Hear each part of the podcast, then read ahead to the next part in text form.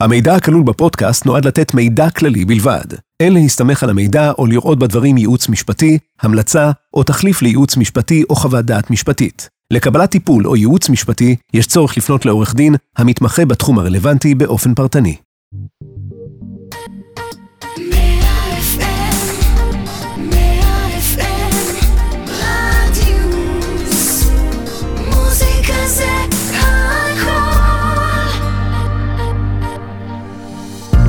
בייטל המאירי, פודקאסט על דיני משפחה, נכסים והרוקנרול שביניהם. עם עורך הדין זיו בייטל ושמאי המקרקעין גלעד המאירי. שלום חברים, ברוכים הבאים לפינה נוספת של בייטל המאירי, פודקאסט על דיני משפחה, נכסים וקצת, או אפילו הרבה רוקנרול. קודם כל נציג את עצמנו, אני עורך דין זיו בייטל, מתמחה בענייני ירושה ומשפחה. אהלן זיו, אני גלעד המאירי, כלכלן, משפטן ושמאי מקרקעין, ואנחנו שמחים להצטרף לנבחרת הפודקאסטים של רדיוס 100 FM.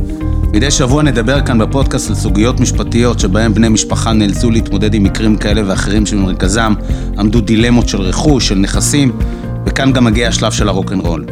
אז לפני שנצלול למקרה שלנו, נזכיר שאתם יכולים להאזין לנו במגוון הפלטפורמות, באפליקציה, באתר, בספוטיפיי, באפל פודקאסט, בגוגל פודקאסט של רדיוס 100 FM, והנה אנחנו מתחילים. גלעד, אתה מוכן? אני מוכן, אה, בואו קצת אה, תזכיר לנו על הפרק הקודם, מי שלא שמע מוזמנים לשמוע, אבל אנחנו הגענו לאיזה מסקנה מסוימת על הפרק הקודם. בפרק הקודם דיברנו על התעדוף של אה, עריכת צוואה אחרי 120, שבן אדם בעצם מנחיל את כל רכושו עלי אדומות אחרי שהוא הולך לבית עולמו, ולאו דווקא מעביר את זה עוד בחייו. דיברנו על היתרונות ועל החסרונות, והגענו לאיזושהי מסקנה שכדאי לעשות את זה ביום שאחרי. אז uh, ראינו שבעצם אנחנו רוצים להוריש את זה ביום שאחרי, השאלה, איך עושים את זה? איך מנחילים ביום שאחרי? אני, אני רוצה לספר לך סיפור. יאללה. זה, זה סיפור של בעיה, אבל עם פתרון נורא נחמד. אמ, אתה יודע, אנחנו ב, ב, במשרד שלי כבר מטפלים ככה עשרות שנים בכל מיני מקרים, ולפני הרבה מאוד שנים אה, הגיעה אלינו משפחה אני לא אגיד כמובן שמות, משפחה של טייקונים, ממש מהבכירים במשק, שקיבלו אה, ירושה של, של עשרות אה, מגרשים, היה להם בעיקר בתל אביב, בצפון תל אביב, והיה להם בראשון לציון, והיה דילמה איך מחלקים. הם היו עם רקע כלכלי מלא, והם היו אנשי נדל"ן, ומבחינה הזאת אמרו, אין בעיה, בואו נעשה הערכת שווי ונחלק.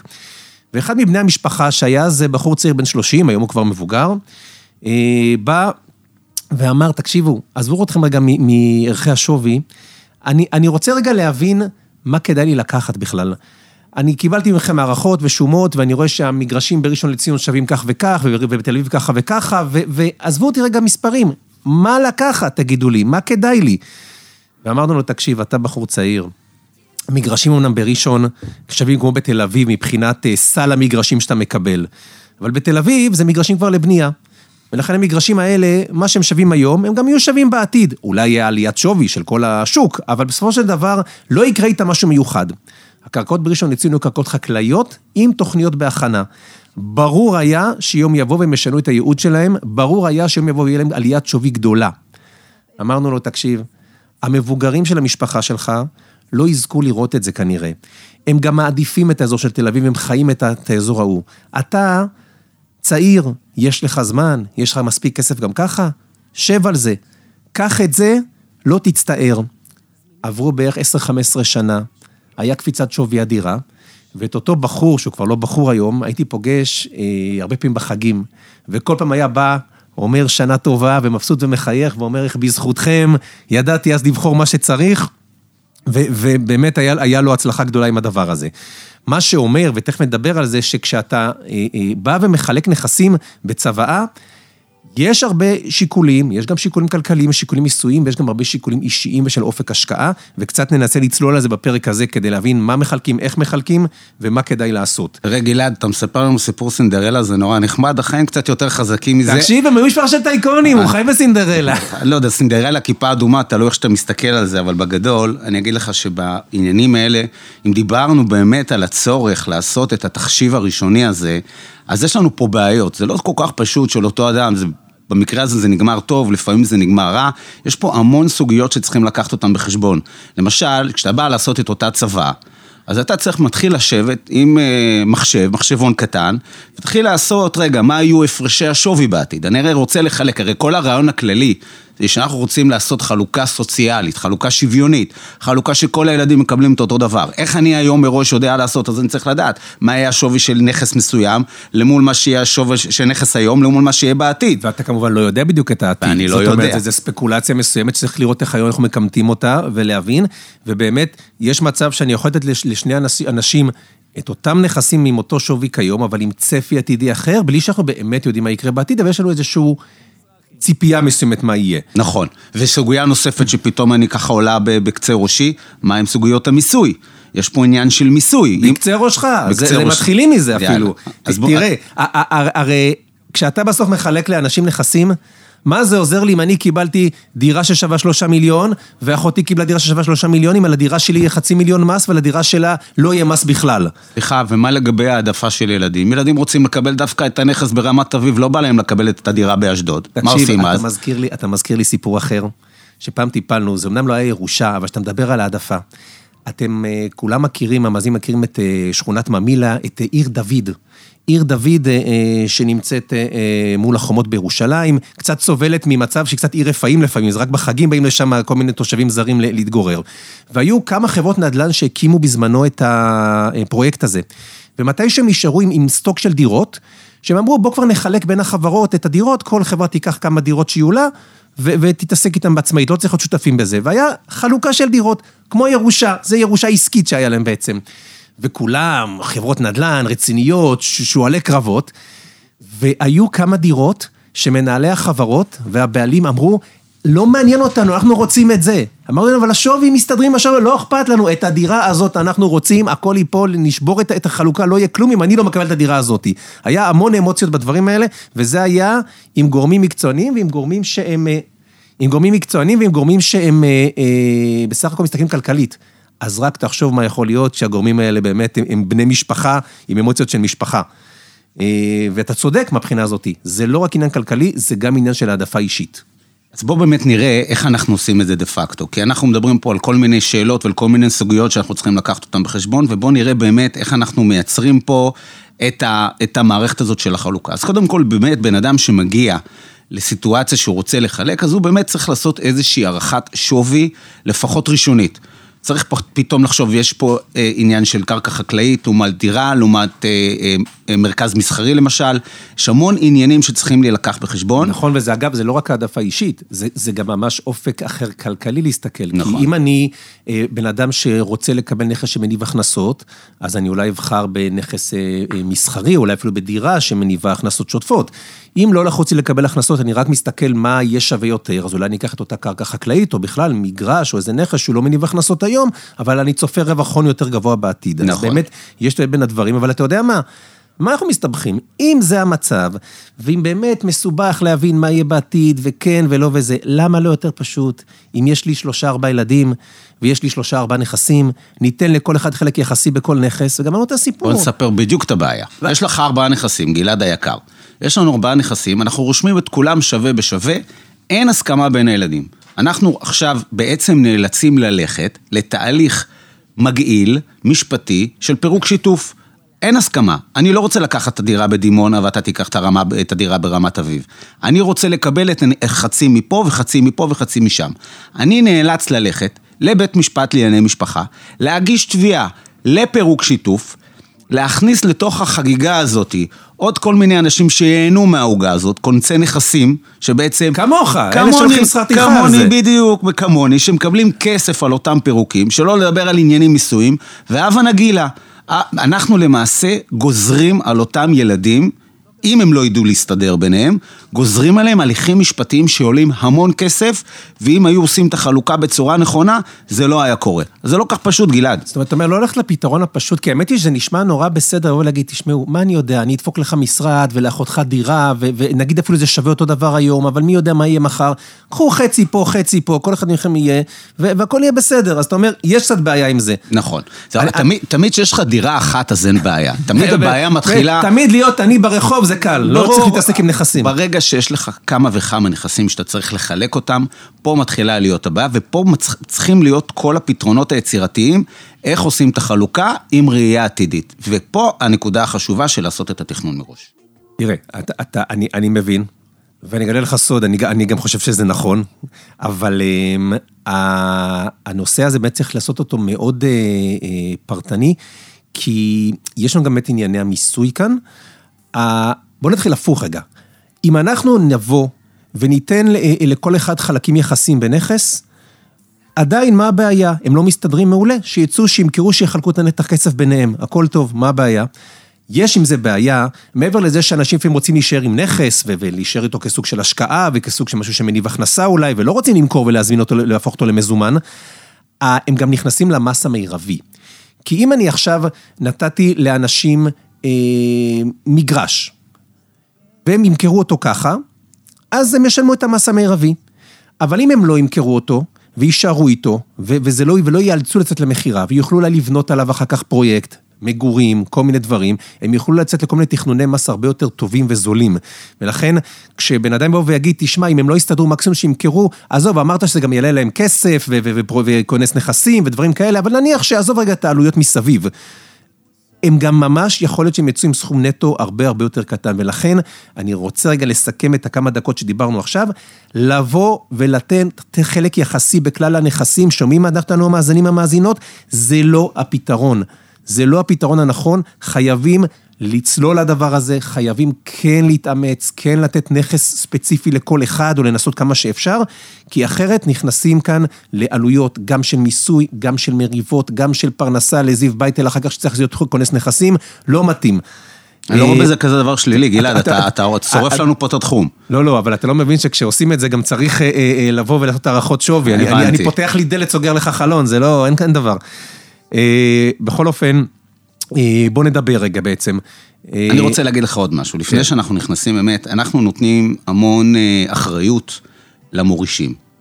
באמת צריכים נטל כבד על כתפיהם, לבוא ולעשות את החשיבה מראש, את, ה, את התכנון המראש. אני חייב לומר, ואנחנו ניגע בזה רק, ב, רק בקצת, כי אנחנו, זו סוגיה בפני עצמה. אנחנו למעשה יכולים, אם אנשים יש להם... שכל בקודקוד, גם אותם יורשים פוטנציאליים אחרי המאה ועשרים, יכולים להתכנס לכדי פתרונות משלהם. אני יכול להגיד לך סיטואציה, גלעד, שלמרות, הנה אני הולך אולי לספר פה איזה, איזה משהו שלא חשבת עליו. ספר, ספר. אתה למעשה יכול, אדם יכול להוריש X, והיורשים שלו יכולים להחליט שהם לא רוצים, לא יורשים את זה. מחליטים וואי.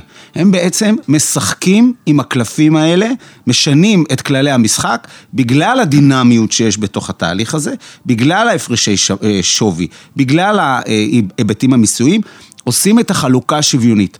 נכון, צריך הרבה מאוד תעצומות נפש, צריך הרבה מאוד חשיבה, הרבה מאוד רציונל, לא קיים אצלנו בדיני המשפחה, אבל גם זאת אופציה, זה משהו ש... זה רק רבים, לא הבנתי. מה זה לא קיים? רציונל וזה? אה, תראה. יותר רגש, יותר הרגש בה. תראה, בענייני משפחה זה קצת הרציונל, האמוציונל גובר על הרציונל, זה תמיד הבעיה. אבל כשאחרי שהדברים קצת שוקעים, ואחרי שאנשים קצת, מה שנקרא, בולעים את עלבונם, אפשר באמת להתכנס לאיזושהי מערכת שגם אם אותו אה, מוריש בנקודת זמן מסוימת רצה לתת לתת X לאחד ו-Y לאחר, יכול להיות שאנחנו נשנה קצת את כללי, ה, כללי ההורשה ואפילו נהפוך אותם כדי שלזה יהיה אה, את הנכס הזה ולזה יהיה למשל את, את החשבון בנק ההוא. נקודה למחשבה. תראה, זה לא רק נקודה למחשבה, אני רגע רוצה, רוצה רגע לקחת את זה צעד קדימה. כדי שדבר כזה יוכל להתקיים, אנחנו צריכים כמה דברים. קודם כל, דיברנו על זה שאנחנו רוצים לתת נכס ספציפי לכל אחד, או, או כמה נכסים ספציפיים לכל אחד, ולכן כאן אין מנוס. צריך לבוא, להתכנס למשפחה. אצלנו במשרד באים כל פעם כאלה אה, משפחות. אתה מדבר לפני או אחרי? דקה. אני בא ואומר, קודם כל, כשרוצים לבנות את הצוואה. אז דבר ראשון, עושים הערכת שווי של כל הנכסים, ברוטו ונטו, גם כמה יהיו המיסים. ויש מיסים שאפשר לעשות גם פרה-רולינג מראש ולתכנן אותם מראש, ואפילו לסגור אותם מראש בלי לשלם אותם, ולדעת איפה אנחנו נעמוד ביום פקודה, ואיפה הנכסים האלו שווים נטו. עכשיו... אתה יודע מה עשית עכשיו, גלעד? אתה גזרת על המשפחה המסכנה הזאת. לשלם שכר טרחה. לא, לשלם שכר טרחה, אתה יודע על מה? על ביטול הצבא. אתה לא יכול ללכת ולכנס את המשפחה כחלק מאיזשהו... רגע, באיזשהו... אתה קופץ לי, אני לא מדבר איתך עכשיו אחרי ש- שזה. אני מדבר כרגע... על תכנון ש- מראש. אני מדבר שהם באים מסודר מראש. הם באים, וקודם כל מעריכים את כל הנכסים לפני, לפני הצוואה, כדי לבנות את הצוואה. ואז אחרי שהבינו מה יש להם ביד, וזה הכל מפורט ומנומק, עושים את הצוואה. לימים, מי עושה את הצבא? המוריש, המוריש... לבד, עושה- בלבד. המוריש עושה את הצבא בלבד, אבל אחרי שהוא עשה הערכה של הנכסים, נכון. ובדק את הנטו ואת הברוטו ואת הכל, ואת העדפות האישיות של כל אחד, או איך שהוא יסתדר, וכשכולם עוד הפי הפי לבי דבי. ואחרי שעשו את הדבר הזה, ושיהיה מאוד מפורט, הם אה, יודעים שכאשר בעתיד משהו יקרה, ואתה מדבר אחרי שכבר המוריש נפטר, ובאים לקיים את הצוואה, ואז אתה אומר, תקשיב, אפשר לחלק אחרת, לא לפי הצוואה. אז קודם כל, אפשר אמרת לחלק אחרת, ואני גם אומר שזה דבר שצריך להיזכר לעשות אותו באמת בחלוקה הראשונה, כי אז עדיין אין היבטי מיסוי. אתה בעיקרון צריך בצבא לקבל את מה שנתנו לך. אתה יכול להסתלק מחלק מהצוואה ולא לקבל, אבל רק אם עשית את זה בס- בסיבוב הראשון של החלוקה, ואז גם אין לך ענייני מיסוי. אם תעשה את זה אחר כך, אחרי שכבר חילקנו לך, ואז תבוא לאחותך ותגיד, יודעת מה, קחי חלק מהנכס שלי, אני מוותר לך, אחרי שכבר חילקו את העיזבון, זה כבר אירוע מס. ולכן באמת צריך לעשות את זה בשלב הראשוני. אבל כדי שהאמוציות יצליחו להתגבר על הדברים האלה, וכמו שאתה אומר, זה תעצומ- תעצומות נפש, לכן חשוב שיהיה בסיס מראש איך קבעו אותה. לא רק לבוא ולהגיד, הדירה ברמת אביב ג' ליוסי, והדירה במקום אחר היא, היא לרוחי, אלא ברגע שמבינים איך הדברים האלה נעשו, יכולים לבוא ולהגיד, תקשיבי, את מבינה שכשחילקו, את רואה את השומות שעמדו מאחורי זה, את רואה את חוות הדת שעמדו מאחורי זה, חשבנו שהנכס שווה ככה, בגלל שאלה האל ועלו התנאים. מאז יש שינויים כאלה ואחרים, ולכן זה לא פייר. החלוקה שהייתה אמורה להיות קודם מאוד שוויונית, הפכה להיות בפער אדיר אחד מהשני כרגע, ואי אפשר לצפות על זה אז מראש. ולכן, בואי לקראתי, תוותרי לי, או אני מוותר לך, ולכן... מה שנקרא, אה, אה, אה, סוף מעשה במחשבה תחילה על הדברים אתה האלה. יודע איפה הבעיה פה, גלעד? אתה בעצם גוזר. זה פתרון נורא יפה, נורא מתמטי. אגב, זה ההבדל בין העולם שלך לעולם שלי. אתה גוזר על המשפחה המסכנה הזאת סכסוכי ירושות בחיים. אתה למעשה בא ואומר, בוא עכשיו נעשה קומביה, בוא עכשיו נתחיל לחלק את העוגות בחיים, מתחילים מערכת לחצים, מתחילים מערכת אני מסכים, לא מסכים, שבוא בוא נשכ... בל נשכח שזה לא מערכת של רק ילדים, יש גם את הבעלים, את הנשים, כל אחד יש את האספירציות את שלו. הנשים הנוכחיות את שגרושות בעתיד. את הידועות בציבור, כן. את האלה את שלא שעוד לא יודעים עוד עליהם. אלה שלא יודעות בציבור ועתידיות. ואנחנו בעצם גוזרים על המשפחה המסכנה הזאת מערכת מטורללת של, אמנם ניסינו לעשות סוף מעשה מחשבה תחילה מבחינת השווים, אבל אנחנו גוזרים עליהם חלוקות וכל אחד יש לו את, האינטרנט, את העניינים שלו. אז זה אני- נורא פונקציונלי למשפחה הספציפית שאתה מדבר. אני רוצה להציע לך דווקא פתרון אחר גילה. אני, אני איבדתי אותך, אני לא יודע מה הפתרון באמת. אני אגיד לך מה הפתרון.